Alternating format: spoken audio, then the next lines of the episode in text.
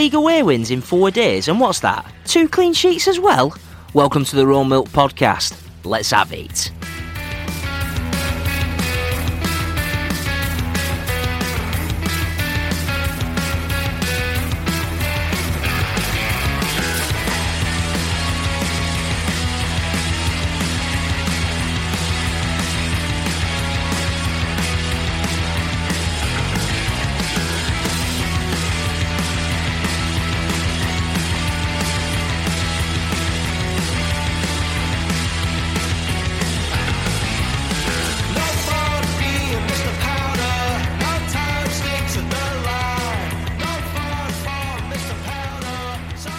There we go, Raw Milk 2, the second Raw Milk podcast, and we're live. We'll go from there.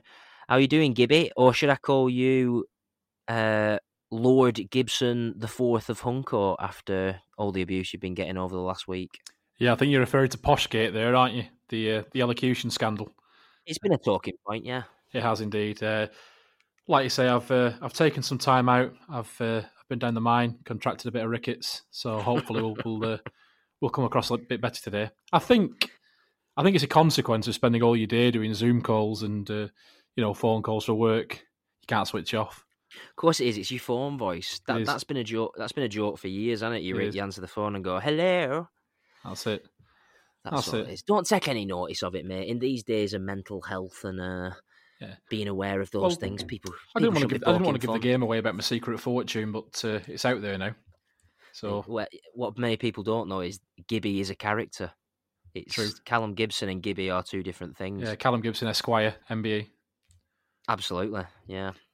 Uh, right, there we go then. So we are recording 19th of November, Thursday night, uh, nearly two weeks since we recorded the first one. And just to like to say a massive thanks really to everybody who's uh, listened to it, uh, liked, commented, reviewed, and told you ma- uh, told your mates about it. We, we really, really appreciate it, and I've we've got a really good response actually, and it, it seems like people enjoyed the first one. So hopefully that can continue. Uh, do you think you've got newfound fame? Well, I'm, I won't say that, but uh, let's just say I've been invited to open a few shops in the Arndale. Yeah, of course. I, don't, I don't think shops have been open in Arndale for Well, a that's long it, but it's- That's that's the unrealistic bit there. Yeah, that. Um, But yeah, it seems to have been received well, and uh, as you said, uh, thanks to all the people who've who've downloaded or listened in whatever capacity they have done. Um, you know, Yeah, very, very good. Uh, and we've got more than we thought as well, actually. You know, we're a small club, but fan base have really got behind it as Yeah. of yet. So fair play to them. Can't really go off YouTube views because I think there's about 250, but like I said, 230 must be me, I think, going through it. that's it. So won't look into it too much. Right, last time we spoke about drinking. Are you drinking tonight?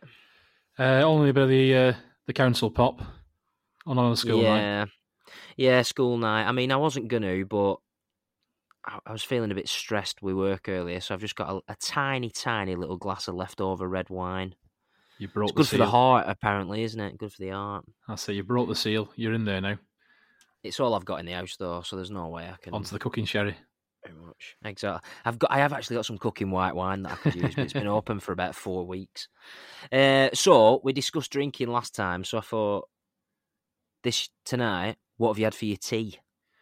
What have you had for me tea? Ah, it's uh, a bit laid back today with the old egg on toast. Bloody hellfire! Yeah, time, times are hard. It's not, even not, end as, of not, as, month. not as posh as I crack. Not as posh as I crack on. Mythos this time, and that's They were uh, they were quail's eggs though. Oh, fair enough. Yeah, the quail egg, the mythos of the uh, egg division. That's it. Quail quail's eggs on uh, on uh, hand handmade sourdough. No, just your uh, just your Warburtons and your your chicken eggs. No messing about. Fair play, mate.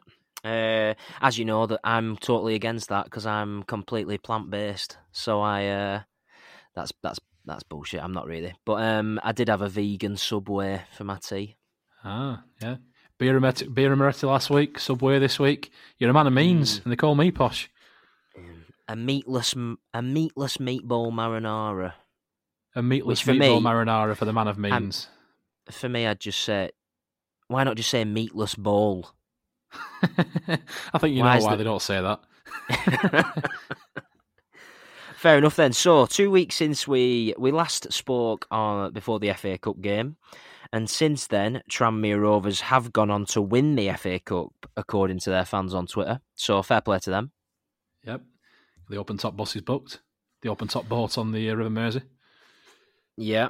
Uh, after that, we've had so, well, it, it's been a really good sort of past week. Certainly, we won at Barrow in the Papa John's Trophy, which is the most ludicrously. Every time they get a new sponsor for that, it, it's more ludicrous than the last one. Yeah, and you did you did remarkably well not to uh, to shoehorn any any pizza puns in there. You know, Mm, I thought you were going to go was- with slice of good fortune with the Baxter penalty save, but you you bravely fought against it. yeah, I don't have that much time on my hands either. So But I agree, we're only one step away, I think, from it literally being the Mickey Mouse Cup, yeah, oh, that's what Disney Disney Plus or Disney something Plus. like that. Yeah, Yeah, it could work. It could happen. And then after that, what a week we've had in the league. Uh, a one 0 win last weekend away at Northampton, and then on Tuesday night, putting Swindon Town to the sword. Oh, A place where we don't usually do that well on historically, including the year that we won the league. We went there on the last day and got done as well. Uh, so we're going to go into them in more detail. But as you rightfully pointed out to me on WhatsApp, 100% win rate in the league since the first podcast. Is it all down to us? Well, I'm not going to say that, but uh, yeah, it is. I am going to say that. Yeah, Um, I was thinking. al- also, I was on a uh, Northampton podcast the other day, and I uh, used the exact phrase uh, "clean sheets are a swear word" in Accrington, and uh, lo and behold, we've uh, kept three in a row now. So, I mean, that just it sounds more ludicrous the more you say it, doesn't it? But mm, to be winning games and keeping clean sheets, yeah, win- winning games, and for want of a better term, dicking teams as well. Yeah. both those wins. I mean, it's not often you win three 0 away from home to an ex Premier League team, technically, um, and it could have been you know five, six, seven, an absolute paste him, old school paste him. It was, yeah. Um, so I won't waste too much time talking about the Tranmere game. Another one of those games that finishes 2 1 that could really go either way when Stanley are involved. Um, and I'm not, honestly, not too fussed about it. Like Coley said before, uh, when we lost in the Carabao Cup, or whatever that's called these days, um, Burton and Accy Stanley aren't going to win the League Cup, and, and Tranmere and Stanley aren't going to win the FA Cup. I mean, it's a strange one because obviously with the, the COVID times, the, the financial boom would have been nice, but from a fan's point of view, I just have no appetite for a cup run where you can't go at all. Um, I said to you, it would have been sod's law. We'd got to the third round and got the plum tie and not been able to go. Uh, and in terms of the game, again, first half we we, we, we took the pace, we were dominating, uh, got caught by the sucker punch, but end of the day, you know, it's what the FA Cup's about: a famous upset, a famous giant killing, and uh, fair play to Tranmere. Yeah, and they were buzzing on Twitter, so fair play to them. I drink to you, lads, in the Wirral. And they're the Uh, only team that could knock us out the FA Cup, and then we still draw them again in the next round. It's it's. De- I always say it's death, taxes, Tranmere in the cup. Those are your three certainties in life. God, I mean, I've I have literally been there, just pers- and I haven't been to everyone. I have been three times to watch us in a cup game there. In a cup game, three exactly. times, yeah, just in a cup game. Yeah. Uh, stretching back to, I think I think I've even been in like the Johnstone's Paint Trophy years ago when it was a seven o'clock kickoff. Yeah, that was the one that was. Uh, it was broadcast on Setanta for those of us old enough to remember Setanta Sports. Um, Oh my god, yeah. Do you know what? That wasn't even the game that I was at. Yeah, So there's another one mixed in there. it certainly it certainly is. Um, and like you say, it's the uh, it's the Papa John's Trophy draw tomorrow. So, like I say, you know, put your money on Tranmere coming out again if I was you. Mm, Jesus wept. Can't be doing with that. Uh, yeah, so we'll move on for that. I mean, we're, we're under we're under no illusions that we're not going to mention the Papa John's Trophy. Well, we have mentioned it, but we're not going to talk in detail about it until we have the one game or two games to Wembley. I'd say. Uh, I got myself really excited last year when we were at Salford and we were two games from Wembley, and then I was confronted by possibly the most pointless Stanley uh, performance I've ever seen in my life. So I refuse to talk about it. Yeah, it was a strange one that game, wasn't it? Because, like you say, I mean, for the FA Cup, you get cup cup fever. Uh, for the Papa Johns, you get sort of a slow cup bruise. That sort of you know gets bigger over time. Um, and that Salford game, I think we took sort of like 800, 7, 800. It was quite a big following, wasn't it? Yeah, we Uh, way out. and we went 1-0 way up out as well. Um, and it was just a really insipid performance, really. One of those uh, forgetful games, to be honest. Yeah, I remember coming out of the ground and I was absolutely fuming because I'd I'd got myself so up for it in terms of right. Th- this might be the year we actually go to Wembley. I don't actually think that we would have gone to Wembley with COVID.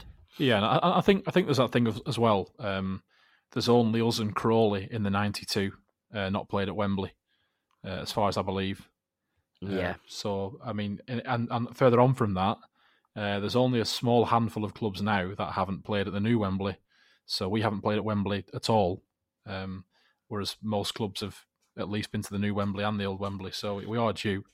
Um, you never know. yeah, and uh, I mean, I don't want to dwell too much on that performance, but it, felt like a really wasted opportunity that night because with that with with that competition, like you said, to a lot of the time we haven't had much luck getting out of the group because you play your kids, they play their kids, and it, it's a bit of a flip of the coin.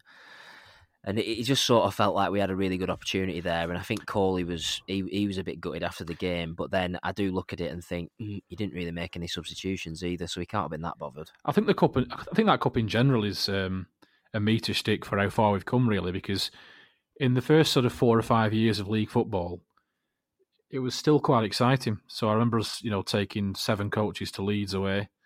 Um, Oh, what a night that was! it was well. I only saw ten minutes. I was ejected for persistent standing. So we I mean, how many of us got chucked out that night? There were about was- yeah, it was brutal. weren't there? Um, and then we saw I had some great nights. Two a two one win at uh, Boundary Park Oldham. I seem to recall. Again, we took quite a few there.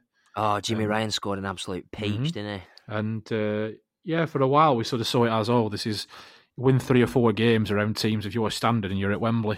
Um, but I think the, the longer we've stayed in the league, the novelty is sort of fallen away. And uh, I was always a defender of that trophy until the the change to a group stage and the change to the under twenty one teams going in. Um, I mean, you, you you pay your money, you take your chances. Everyone's got different opinions, but uh, for me, I'll watch Stanley play against a, an actual team, uh, but I won't pay or go on to watch us entertain some under 21s from you know a big club. Um, developing young Premier League players is not our responsibility ultimately, in my opinion. No, I think that's an opinion that's shared by a lot of lower league fans as well. Mhm. Um, but the powers that be I used think, in I money think you to just got to sort of think of it. things. You know, like, like as I said before, you know, um, going back to the the late 1800s when the original Accrington FC was formed, no team from the town has ever got to Wembley. We finally got there, and you're you're playing Watford under 21s. Do you know what I Mm. mean? It would just take the sting right out of it, wouldn't it? It would, and I think you've seen the mockery that it's made in the last year about like them under twenty one teams are getting pasted, aren't they? Um, Yeah. if they're just getting thrashed up and down. United Morecambe beat United four 0 last night, didn't they? So Mhm. that shows you how shit they must be. Well, we did we did lead seven, didn't we? Seven 0 Seven. I think. Have you? Did that United team get beat with Salford easy as well? Was that Yeah. something massive? So Yeah, so when when you factor that into the equation as well, you know you, can't even you can't even use the argument that it's giving them experience or it's giving them you know competitive games because they're they're not competitive. Mm, yeah, especially when in our in our Leeds game, I think we were pr- we were pretty much playing their under 15s because their under 21s Mm. were um, self isolating. Oh, to yeah, be, Absolute absolute shades of uh, yeah, you know when year seven's ball accidentally gets kicked over to the year 11s. I think Mm, yeah, that's that, that's the vibe I got from that game. So that was a that was a brilliant tangent there. Um, but there are thoughts on the Papa John's trophy. Stick to your pizza, Papa John, and even that's not very good. True. Yeah, Unless you want to Um, sponsor us for a lucrative seven figure fee, in, in, in, in which case, superb, great pizza. Always been a big fan. My favourite, all the meats. Yeah, Uh, All the meatless, all the meatless balls. all the all the meatless meats.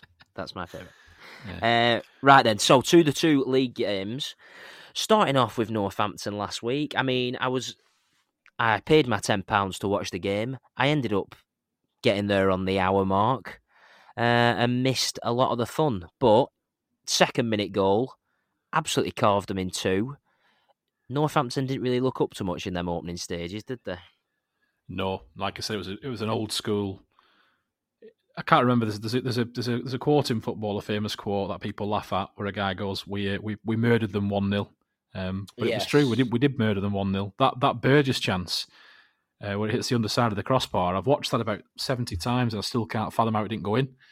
Uh, It's like some kind of magic trick. We absolutely, all for, for the full ninety, foot down, massacred them. Really, if they'd have took anything from that game, uh, the, the, the toaster would have gone in the bath.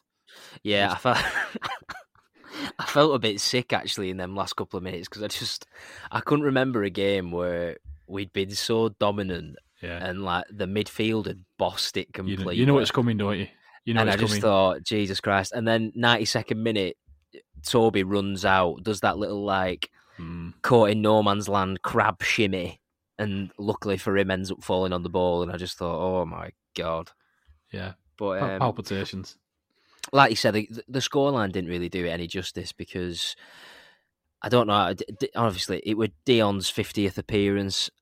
Uh, He didn't have his shooting boots with him. Probably one to forget for him because I think he could have had five on the day. Mm. Yeah, it wasn't it wasn't a wasn't a great day at the office for him. Um, as you said, we we, we missed some absolute cities, uh, and you're watching the game, and the longer it goes on, you start to sweat because you know that sucker punch is coming. It's Yeah. typical typical Accy, but uh, fortunately we rode it out. Yeah, and like I mean, you know, they they're not they- they don't. I think Jeb Brannan was saying on the commentary, he feels like we should be going to teams like that and we should be getting a result because we are a good side. I think, like we spoke about last week, um, often that sort of temptation as Accrington fans to sort of look back at some uh, be be the ultimate pessimists. I think that does sort of hamper us in our thinking because we were head and shoulders above them and and it really showed. And even though they'd been playing for, yeah, they played four more games than us, but to be to go four points above them with four games behind, I think it shows what level we're working at. Yeah, and you've got to look as well. Um, you know, this is this. We've been in League One a couple of seasons now, and you can argue that performing like that against a side that's come up from League Two shows how consolidated we are in League One. We did look a league above them. We did look a much better side than them. You know, um, if you were to watch that game, you would you you would pick us out as being a, a, you know a long-standing League One outfit compared to them. There's a big difference.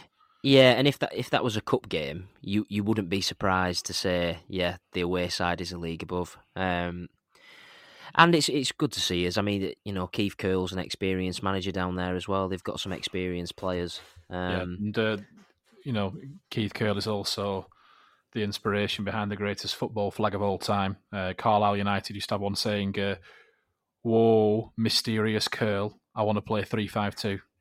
So I used to used to enjoy that when we played them. But uh, yeah, he's a wily old fox. He's been around.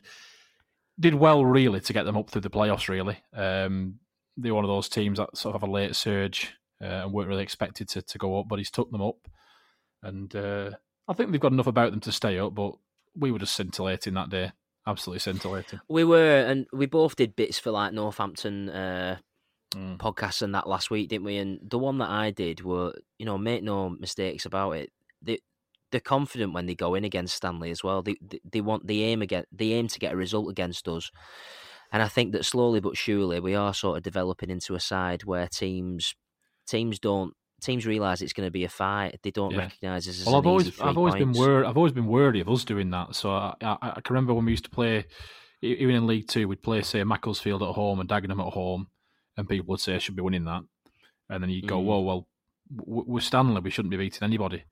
Whereas now, I have got that confidence, and there are certain games I will earmark and think, "Yeah, we should do these." You know, as Jeb Brannan says, we're a, we're a good team. Uh, I think for, for, for longer standing fans, you know, as you and I are, and we've seen them in the non-league, you still have a little five percent of your brain that that tips into little Accy mode sometimes. Um, but like you say, we are an established third tier club. Uh, you know, we're we're a league above a lot of bigger bigger clubs. Uh, we're we're punching up above our weight, but we're doing it with style. And uh, as I've said, this could be a season where we do, you know, upset a few bookies again. I think so, anyway. I feel like it's getting to that point in the season now where you know if you look at the playoff the playoff years that we had in League Two, the championship winning year that we Mm. had three years ago now, it feels like to me around the ten game point. I feel like that's when we all start realizing actually we might be onto something here. Yeah, We might not just be involved in that relegation scrap or just fighting yeah, that and, bottom and I of the think league. uh, the news today's come out, hasn't it? That uh, EFL clubs will be allowed five subs as well. Um, Yeah. which I think will benefit us uh, uh, greatly as well because we've got a lot of quality in that squad now. Um, and if we can keep them fresh and injury free, which the five subs will obviously help with, um, although I don't agree with the five subs generally in principle, uh, I think for us again it, it'll be a, it'll be a great help, and Call is all for it. So we'll see how we go. I think the five subs thing is perfectly fine in these times. Um, Just during this year, I hope they don't keep it. Mm. Yeah, I mean, my, my only like- issue with it is if you're going to do that, do it at the start of the season, um, because what you're doing Yeah. is it doesn't matter what it is. Any kind of rule change halfway through the season is unfair on certain teams. So if you've already had you know brutal games in the past where you're only allowed three subs, or for example, you might have had a game where you've used your three subs and had two injuries, but that you couldn't have five subs then. So that rule change, you know, some teams are going to get shafted by that, but uh, in principle, uh, you know, long term, it's it's a good thing. Just the way Yeah, of course. it, I'm not not a fan of really. Well, that's just the EFL in general, isn't it? They don't know their Yeah. ass from their elbow sometimes. Um, so you mentioned there as well quality to come back into the side. I'm thinking Ross Sykes is injured at minute. Uwakwe. McConville, um, Sangare. yeah, He's just training as well today. So there's plenty of people to come back into that team and make them even better. I think Yeah. Johnny Russell over the last week has just had his coming of age sort of Oh. performance, especially on last superb. Saturday. it was a Christ great finish as well, wasn't it? Yeah, it was under pressure as well for him. A Mm. young player running through that early when the team he knows that the team haven't haven't played in a while. Yeah. It's I a really as, I think lad. as well. We, we haven't really mentioned. I mean, we mentioned that we dominated the player, but uh, the style of football and the swagger was great to see as well. You know, the little through balls, the little one twos, the, the pass and go. It just looked very, very polished. Yeah, very professional. We we look like a team that can can really play football now, and, and we have done for a couple of years now. Um, people like Pritchard have stepped stepped right up into that that hole left by Clark and McConville, and he's the way that he started the season. I wouldn't be surprised if he gets Player of the Year if he carries on like this, because it seems to me that every single move starts from him on the wing, Mm. and he's just one of them players that loves nodding the ball on, getting it back, playing no, uh, neat little one twos. No, you- you're right. The Accringtonian Pirlo. Yeah, and a decent haircut. I mean, I wouldn't, not my personal taste in haircut, but it's very slick and fair play to him. I think he pulls it off.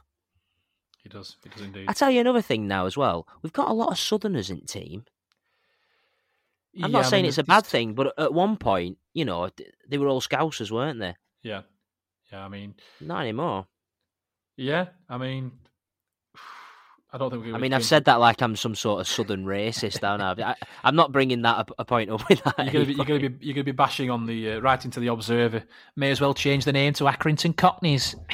you know, ranting and raving. But no, it's uh, we do seem to have cast the net a bit bit further a- afield now, and I think a lot of that's Anthony Barry, uh, especially Yep. you know with the Chelsea loan. He's he's he's he's, uh, he's sorted us out, hasn't he?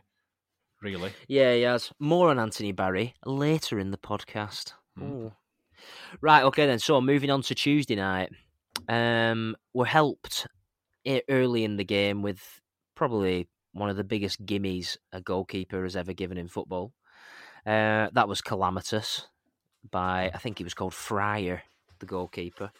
Uh, I, I'd like to I'd like to argue that the, the psychological pressure placed on him by the Stanley strikers forced that to happen. Um, but like as you say, it was a it was a Christmas DVD um, event, wasn't it? An own goals and gaffs type of thing. It was, yeah. And Dion, I love that watched it back. That Dion Charles has tried tried to catch it to try and nick the goal, and the Mm. ball's gone away from him. Um, which would have it would have been nice for him after his performance on Saturday to say, "Yeah, well, I've got two in two. Um, but he didn't quite catch it. But then from there, again, absolutely all over him. Uh, uh, Matt Butcher, special word to Matt Butcher because every time he got the ball, he did something, and he was Mm. everywhere on that pitch. Um, we said in the last pod- podcast, he's an absolute Rolls Royce. He's an absolute coup for us. Is that player? And uh, as you say, we we just took the piss. Pass, move, through balls, over the top. We had it all. We mixed and matched all day. Um, they offered very little. Uh, we weathered the storm for about ten minutes in the second half. Um, but we could have had four, five, six. You know, there's a few one on ones, a few free kicks saved. It, Yeah. it wouldn't if, if we'd have come away six 0 nobody would have been able to complain. I think. No, they wouldn't. And you, like you say, there we've we've got a really nice eclectic mix at the minute of players like, um, you know, Pritchard, Butcher in the middle, but then we've got them big players as well that can mix Mm. it in set pieces. It do, it does feel like we've got a, a really good sort of yeah, solid yeah. base. I mean, whisper it, minute. whisper it quietly, but uh, it's an exciting Yeah. team, isn't it? And and again, a a shout out for Seamus Conneely. You know, he, he doesn't always get the plaudits he deserves. That kind of player, that sort of tidy up player, never do. But um, you know, for winning second balls, keeping the play moving, keeping the play ticking over, in a good attacking team, which I think we are now, you do start to see how good players like that actually are. And he was uh, he was excellent again on uh, Saturday and Tuesday. Yeah, and like you say, Seamus does his job, and then he's got Russell and Butcher coming off him, who can be floor players and make stuff happen. So Yeah, it's very similar to, to, to players like Luke Joyce and Andy Proctor in the past. So you, your casual observer would say, "What what do they offer?" Um, but when they're not playing, you notice. Well, I mean, I have a theory that I, I, honestly think that Luke Joyce might be one of the most underrated players Oh, absolutely. that we've ever had. You know, to, to not even have a song, uh, well, to not have a decent song, um, speaks volumes. And I don't just say that because he has spoken to the magazine, but um, yeah, I mean, just such an underrated footballer. And yeah, Conneely is definitely of that ilk as well. Yeah. Um, it's- if anybody can hear an, any noise in the background, I apologise, but there is an absolute penis outside my um, home who is making a lot of noise. So I might just chuck this wine at his head in a minute. Yeah. But, yeah, and it all comes back round to the uh, the meatless balls again, doesn't it? Exactly. Yeah. He's uh, he looks yeah. Just judging by his reaction, it looks like they've given him meat by mistake, and this Ancoats sort of ultra hipster has lost his lost his marbles a bit. Yeah, what can you do? Anyway, there we go. So, yeah, like you say, I mean, Johnny Russell misses a decent one on one as well. It could have been more, but we take it all day long. Moving into the next week, then, uh, we've got Lincoln on Saturday and then Crewe Alex on Tuesday night. Um, Lincoln, fifth in the league, doing very, very well, but they have lost their last two games. Um, and I think it's a it's a real stern test for us. Uh, if you look at them two games, I know, I know, I know they have been great performances, but realistically, they're against two sides that aren't going to be setting the world alight. I, I think in the next week or so, we can judge judge the team a, a little bit more against some quality. No, I agree. I think I think the Lincoln game's a massive barometer of where we are as a club. Um, if we put in a similar kind of performance and we turn Lincoln over comfortably, uh, I think a lot of people will start to look at us then. Um, Crewe Alex is a strange one. It's always been a sort of happy hunting ground for us, really. I only have sort of good memories of, of uh, wins there. Uh, I seem to remember a 1 0 uh, Billy Kee header uh, when we were on quite a bad run of form as well. And that sort of turned our season around. that was around Christmas time, weren't Mm. it? Um, and then we, oh well, the ho- home game. Do you remember the five three? Yep. Yeah, but where, where every goal Stanley scored was spectacular. Yeah. Oh my God, Symes and Grant, forty Yeah. yarders or whatever they were. Uh, from from ridiculous angles as well. Um, Insane. for those of us, for those of a certain ilk who remember Marco van Basten's goal in uh, Euro '88, uh, Bobby Grant sort of summoned his uh, spirit for a while. Um, the spirit of Van Basten in Bobby yeah. Grant. Bobby Van Basten. Yeah, he, get, he used to get called similar things by the main stand, but not Van Basten. Um, Yeah.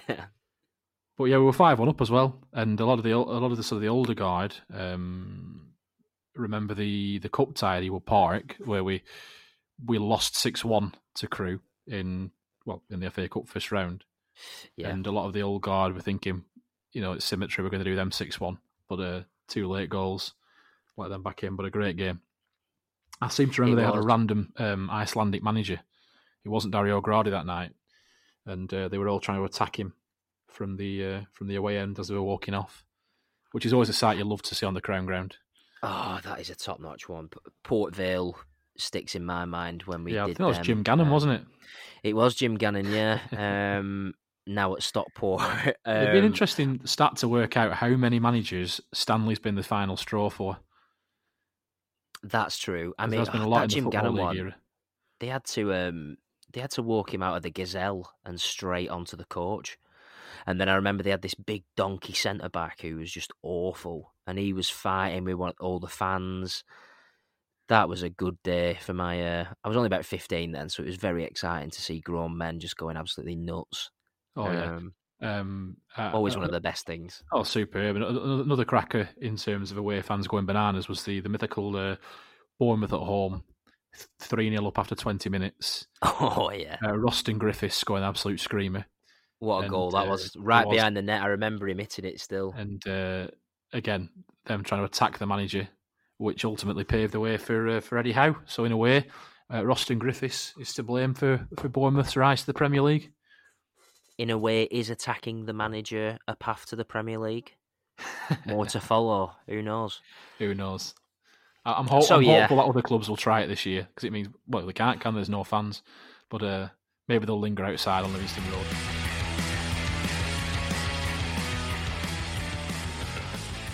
Raw Milk Podcast is proudly sponsored by Left and Right Creative. I can't tell you how much the lads have helped me with Raw Milk since its inception a few years ago. All of our fanzines and logos are designed by them. Everything you see with Raw Milk comes directly from their expertise. For simple, effective, creative design, visit leftandrightcreative.co.uk.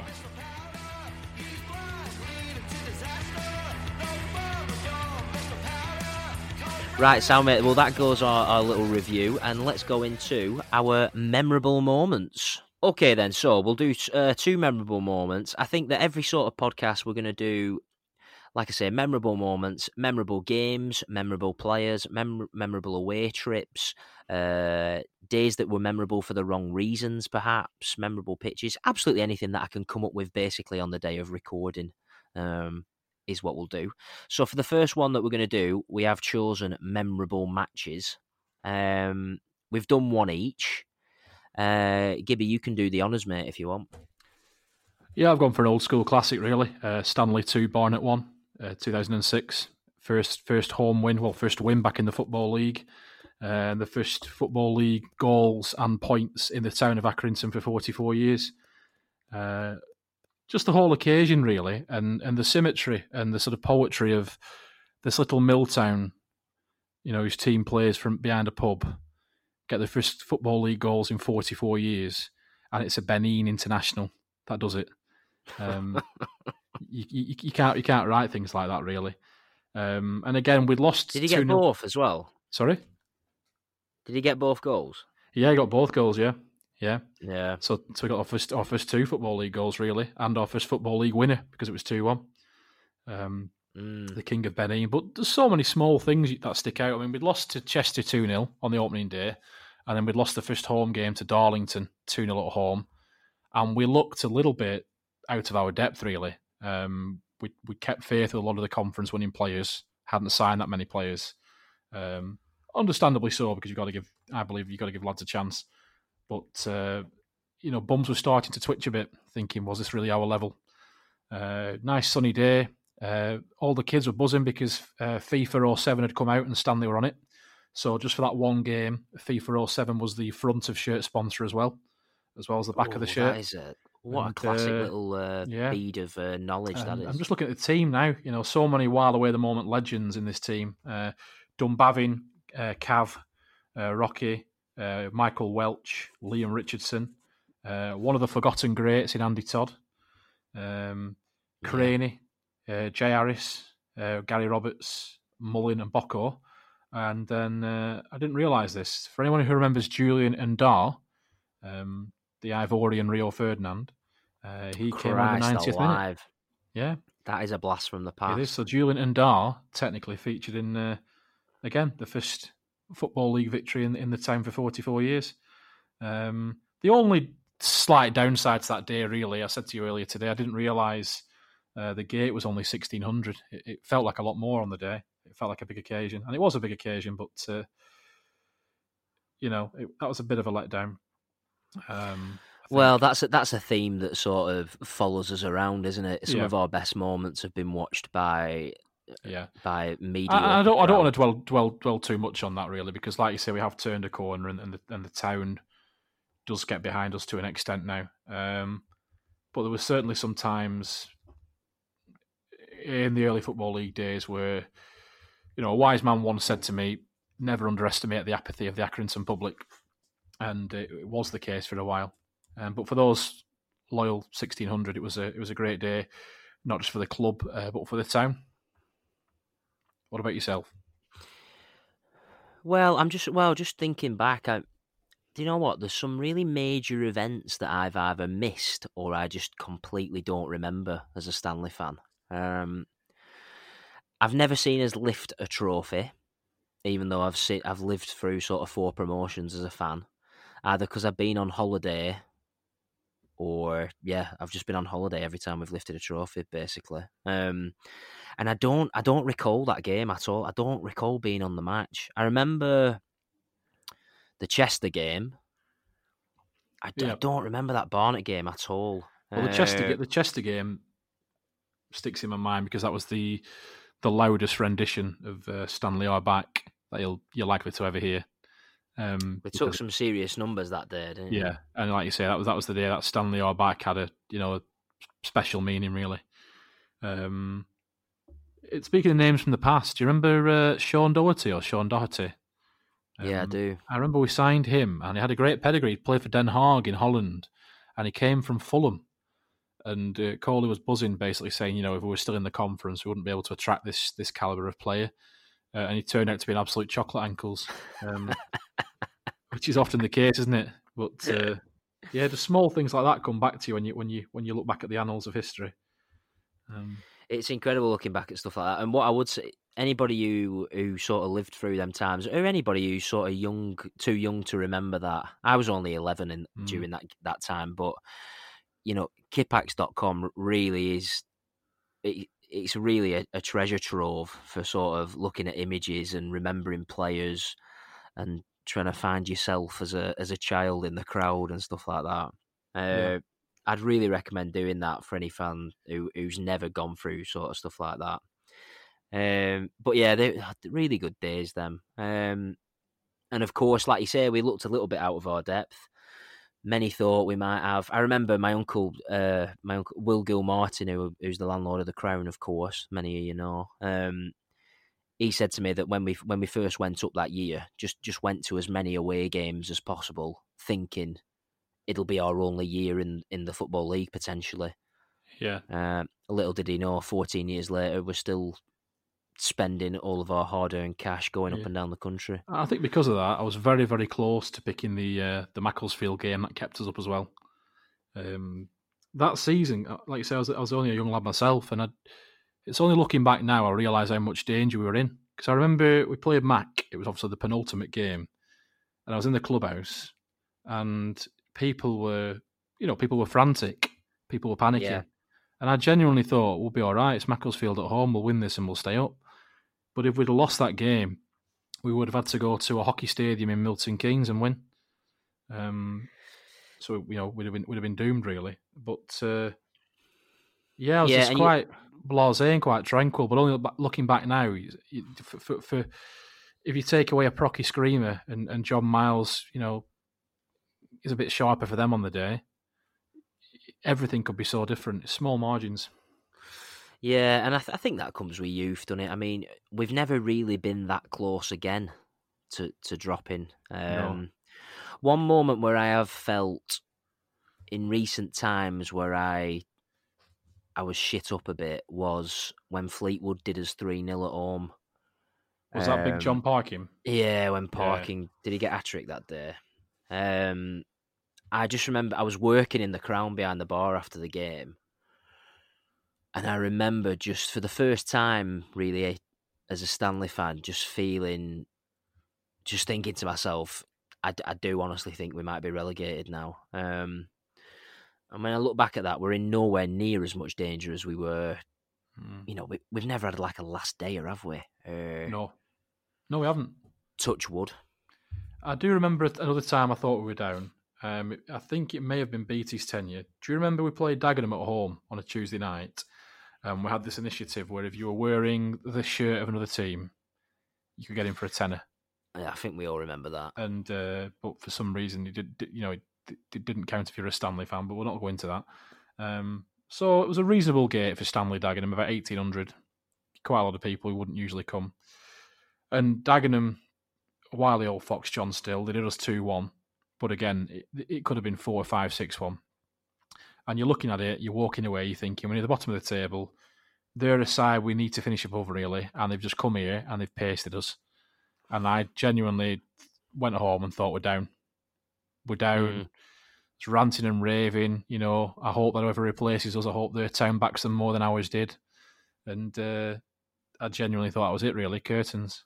Um, but as you say, we turned it around and we've touched wood. We've never gone to the last day.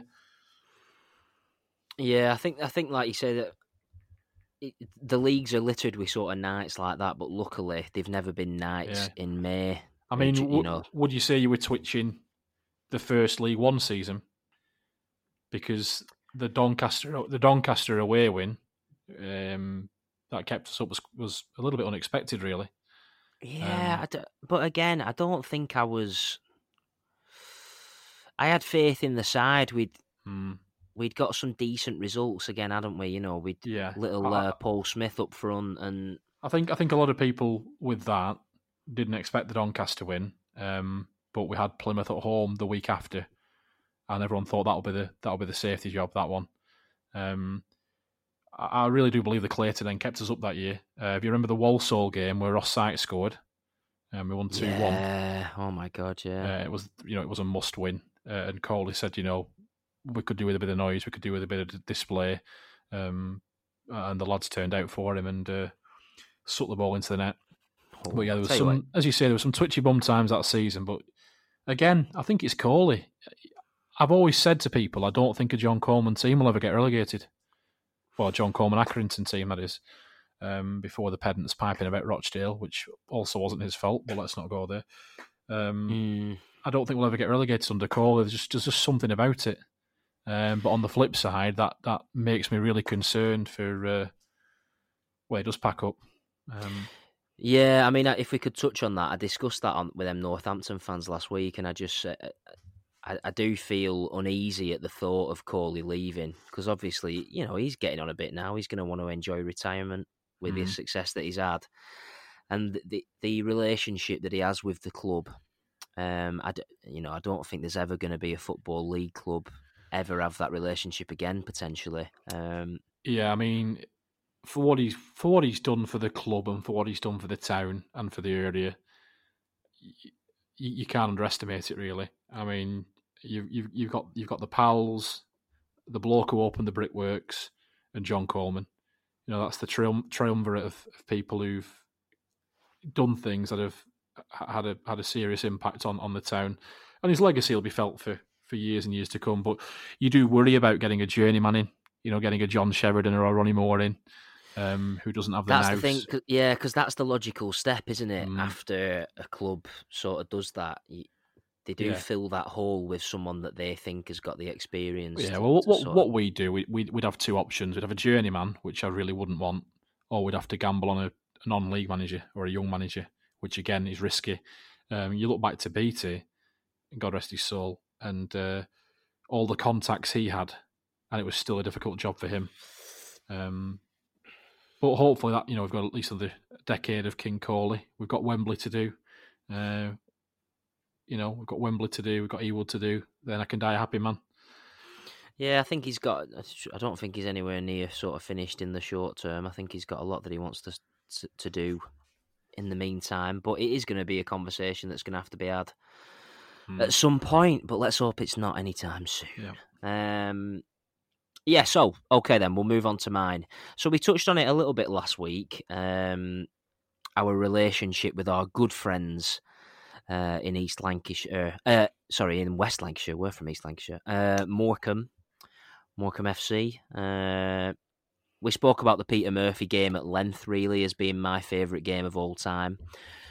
But I do sort of have, I do sort of have Morecambe games etched in my mind because me being sort of from about 2010, being being a 15 year old, I did want a rivalry and I did see it as a fierce rivalry. Um, and the clubs were so intertwined with relationships and players. Just one thing over them were they just used to get infuriated because we just used to we just used to do them every time, didn't we? Um, so cast your mind back to Good Friday, third of April, 2015.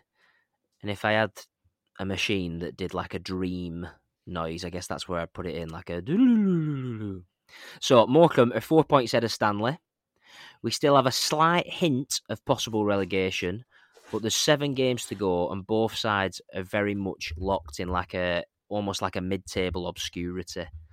The game doesn't mean much at all. Of course, we've only got sort of like a month, two months left of the season, and we travel to Christie Park. I'm of course talking about the game where our mate Lawrence Wilson, who was part of that Chester team, I believe, that beat us on the opening league fixture of all time, skied his penalty, and as you said quite rightly last week, put it into the Irish Sea.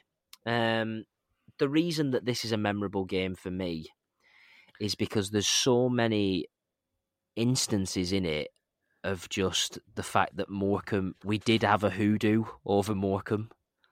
And no, there was a time when every single thing could go in their way, in sort of in their favour, and they still couldn't get the result. Um, so like five years ago, this is a time before Andy Holt, just before Andy Holt, and his sort of like his his security that he's brought with his little bit more money. It's a time where the team's full of names that aren't world beaters, but are are names that we all sort of love and respect as Stanley fans and we aren't playing really scintillating football. We're just sort of surviving in League Two.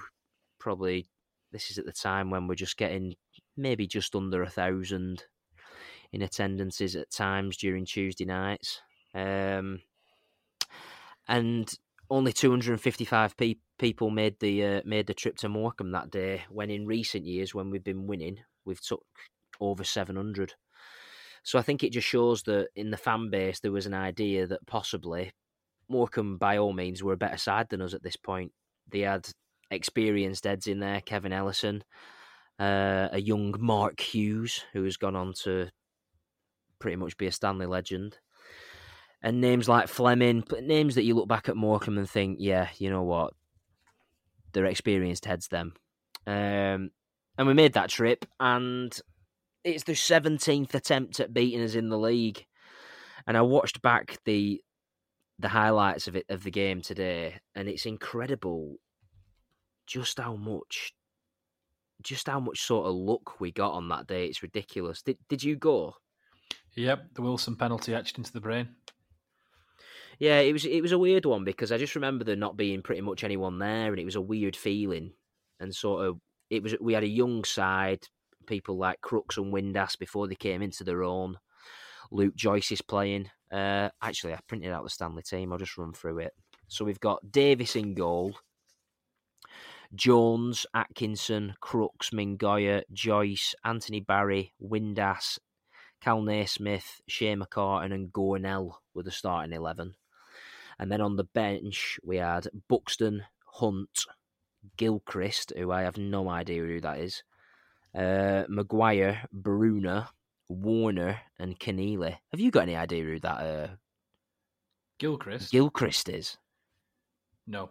I mean, I'd forgotten all about Scott Davis, to be honest, in goal.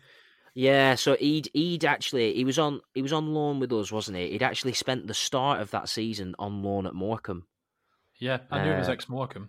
Yeah. Yeah, so he was he was playing against I them. do in the remember Rob year. Atkinson being handy, though. Yeah, Rob Atkinson was decent. Uh, We had the young centre back Jones who went on to score the goal as well. Um, but it's a it's a team of proper. The aren't almost yeah, of course they are, and you look at their side. You know, there's people like Kenyon, Paul Mullen, not that one. Uh, Padraig Amond on the bench. Dick. Uh, and their their side's pretty much full of Stanley, sort of Stanley links as well. You've got Hughes, obviously, um, Jamie Devitt, Yep. Lawrence Wilson himself, and then you've got people like Jack Redshaw, Kevin Ellison. You know, I mean, they've, they've, always, they've always had that tradition, haven't they, of being sort of the Stanley retirement home, really. I mean, even going forward a few years, players like, uh, you know, John O'Sullivan, players like that. yeah, A lot of yeah. ex-Accy always, always turn up there, don't they? Yeah, that's true. Uh, Peter Murphy as well sticks out for me. He went he went there, didn't he? Uh, so yeah, so I was I was I watched back the game, the highlights, and it's just ridiculous how much stuff happens. So I also found a lovely little quote from uh, Lawrence Wilson when he rejoined Morecambe, where they said to him, "Oh, you, you've had a couple of seasons away. How did that go?" And he just has this horrible little squirming smile on his face, where he goes, "Yeah, two seasons away, but I'm back home now, back where I belong." Something like that. And I just think, yeah, you smarmy little shit. Um, do you remember that night in the Crown? I wasn't there. What was actually said? No, I wasn't there either, but um, as far as I can recall, uh, Polton was, shall we say, mildly intoxicated. Yeah, I Uh, think it, um, it was end of end of season do, wasn't yeah, it? I think they've been to the Duncan House, haven't they? And then come back to the. I I was at the do. I just didn't go back Yeah. to the pub. Um, and we will get people on in future uh, future episodes to elaborate on this story. It's a great one. But uh, Lawrence Wilson's there, happy as Larry. Uh, Polton, for those who know him, is mildly intoxicated. Goes up to Lawrence Wilson. Morecambe bastard. You what? Morecambe bastard. But the running joke was every time Lawrence Wilson tried to open his mouth, he would just say Morecambe bastard and shut him down. yeah, well, you're not Morecambe bastard. Over and over again. And he could see Lawrence Wilson getting more and more angry and more and more sort of irritated by this. Um, so the story goes that the other players, you know, your, your McConvilles and, the, and their ilk, were I heard it encouraging Polton to keep doing it. Yeah, Go on, Dunbavin call, call him a. Morecambe bastard again. See what he does. Morecambe bastard. Um, and Lawrence Wilson snapped and went, "Listen, you, Morecambe are a bigger club than Accrington will ever be." Um, which again, as you said, makes that penalty miss probably one of the most delicious moments in football. Yeah, went down like a lead balloon. Mm. Um, So to just run through what happens, so they score on 25 minutes. Uh, Kevin Ellison scores, celebrates in front of us with some venom, uh, as do the full side. He then runs over to Jim Bentley, who gives him a big kiss on the head. He then, after celebrating once again, turns to our fans again and gives it some more. So they were up for it and they could smell blood.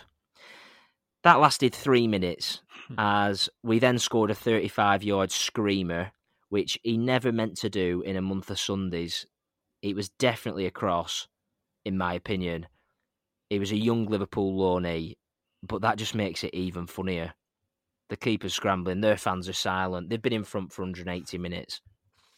Then, after about 10 minutes of that, it's just chaos. Like like I said, I'll put the link out to the game, but it's almost shocking just what happens. Like so so Gornell gets sent off on 41 for snapping the hero of the piece, Lawrence Wilson, in half, um, in front of their fans. And the best thing about it is, so Coley's already been sent off at this point, by the way, for scrapping with their goalkeeping coach. So he's already in the stand. And if you've ever been to Christie Park, which many of us will have been, you get sent off and you've got to go up to the like board of directors right at the top of the stand. So Coley, I remember, was sat like with Bill Alden at the top of the stand. If you look at the video, as Gornell is sent off, he walks down the tunnel and the, the camera stops. Uh, the camera follows him. Just on, if you if you pause it at five minutes seventeen, there's an old couple in the Morecambe end turning around and waving at Coley and like smiling at him. And the look of happiness on their faces as they think that they're now a to break the hoodoo is up there with the funniest things you'll ever see if you know what's going to happen. So, so then we get to half time. We're, we're down to 10 men. Basically, all momentum is with them. there's a foul on the halfway line, and then Crooks rolls the ball forward, possibly a quick free kick, possibly just rolling the ball forward to gain some yards. Jamie Devitt, ex Stanley, gets onto it, takes the ball the full length of the half, puts it away, disallowed goal. What are your thoughts on that? Do you remember that? I've no recollection of that whatsoever, but uh, the thought So, the thought of it's making me smile.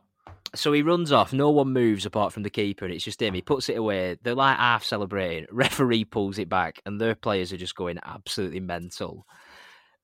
Because really, when you look back at it, it looks like he has taken the free kick. um, so then, second half goes on, and it's pretty even with the chances, but obviously we're down to ten men, so we are up against it. Anyway, then 56 minutes, Kevin Ellison again, brought down by Crooks, penalty to Morecambe, and of course their set piece specialist Lawrence Wilson, who, to be fair, was was good at corners if I remember rightly. Um, steps up, and you just know after that sort of after that Crown incident, after his interview at the start of the year, in front of their fans, this is like his crowning moment and he just smashes it so far over bar. It's one of the funniest things I've I remember ever after the game. Uh, would have given them their first win in 17 against Stanley, first ever league win, and you just know that he'd have celebrated over the top, and then if they'd have gone on to win the game, they'd have come right over to us, wouldn't they? Um, and again, it, watch the video, but Kevin Ellison is even giving a young Josh Windass some grief as he's taking the penalty right in the direction of the camera. And then when he skies it over at bar, Windass just gives him a little dig. Um, but it's just amazing. We didn't win the game, but to just hold on after a disallowed goal, like it's so perfect to watch back because they're just such an horrible set of bastards as a as as as a playing sort of staff that day. Struggling team, ten men for an hour. Ex Stanley player professed his love for Morecambe when he was when he was Wheels, misses the penalty. Coley sent off to their smiling fans' jubilation, behaving like animals with rabies, frothing at the mouth. Disallowed goal from an ex Stanley player, and they still can't beat us. Um, yeah, that's what I chose as my memorable game. Of course, little footnote: they did go on to beat us a couple of years later, and fair play to them. Um, but that is just something that just etched in my memory as just one of the funniest funniest days we've ever had. And then actually the assistant goalkeeping the goalkeeping coach who did get sent off fighting with Coley. Do you remember him walking past the coach I do, yeah. in the car park? Which was up there as well. So one of the better days, even if we didn't get a win. And you know, like I said last time, fair play to Morecambe. I wish him all the best, but it's absolutely hilarious when you look at that run of run of games that we had against them. Yeah, and I think when you when you talk about great games, you could almost do a subcategory of just great Morecambe games. I mean, we've had so Yeah, many sort of uh, while away the hours moments at both Christie Park and the Globe Arena. Um, yeah, we just had that Indian sign over them, didn't we? And everything just went for us every time. And you just knew you'd rock up, and you just knew we were going to win. No matter who we had playing for us, we were going to get something that day.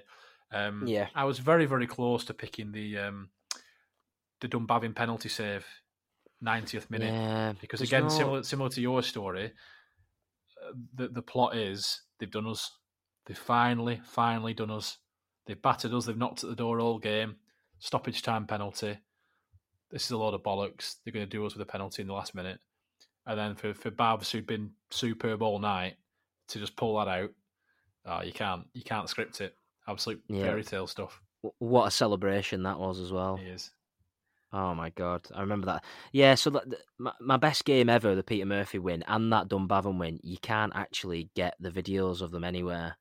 I Mm. remember, strange, this is a really weird story, but a few years ago, I so desperately wanted to see that Morecambe celebration when Peter Murphy wins that I actually emailed Morecambe Football Club pretending.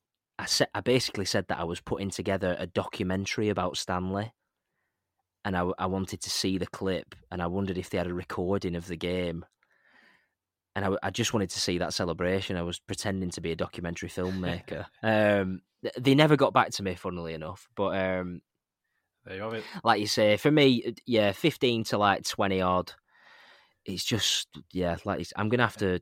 I do go on about them Morecambe games a bit too much. I will stop no, doing I, it. I agree with point. you. For, for people of our age, it was the first real rivalry we'd seen. I mean, I'd seen us play Alty and Barrow and Southport, but I'd never really experienced the the hatred or the the edge to those games. Um, and for a lot of my, you know, for a lot of our life, we've been a lot better than those teams and left them behind, really. Um, so Morecambe was sort of a a rivalry by force because we didn't have a lot of northern teams left after a while as well. You know, That's true. um, when we went into League Two, it was you know Division Four North. You had your Chesters, your Wrexhams, your Stockports, your Rochdales. But after a few years, there were very few no- northern teams left, and uh, Morecambe was really the only game you could really class the derby in, in any way, really. Um, as I've said to you before, I'd quite like to stay in the same league as some of some of our uh, northern contemporaries for a while and get something else going. I'd love to get a thing going with Rochdale, not in a hatred way, but just because of how close it is. If we can keep playing a team like that over and over again, maybe we can recapture some of that uh, the old Morecambe feels. Um, Yeah, and that, that them games I've I've felt a- little bit bigger than usual over the last couple of years, haven't they? Mm. Because they've lost Bury as well. Yeah, sadly. Yeah, but like you say, some real, just superb memories at the, at the Globe Arena and at- and at Christie Park, and uh, it was a when they had the difficulties last year. I didn't want them to, to go under or anything like that, you know. No. But um, uh, the fan base, the Stanley fan base, it was a bit split over whether we'd like to see them relegated back to the conference. Um, I don't know how you'd feel about that. Would you enjoy that? Um, no, I feel like at the time because it was the year, it was when we won the league, wasn't it? Um, I do remember thinking at the time it would be funny if they got relegated, but when I look back at it now, if it's going to be the difference between the club, st- you know, the club continuing and their fans actually having a football club that means something, of, of course I wouldn't want them relegated. Yeah. I'd much rather have Morecambe in the league than. Of course, it's, it's good. It's good for Lancashire as well. Of course it is, yeah. To you know, the, the, as many football league representatives as we can, um, and hopefully we'll uh, we'll enjoy that uh, seaside trip again and invite Laurence Wilson as guest of honour. Yeah, and if you're listening, Laurence Wilson, hey, all the best, mate. But um, your prophecy in the crown that night has turned out to be bollocks.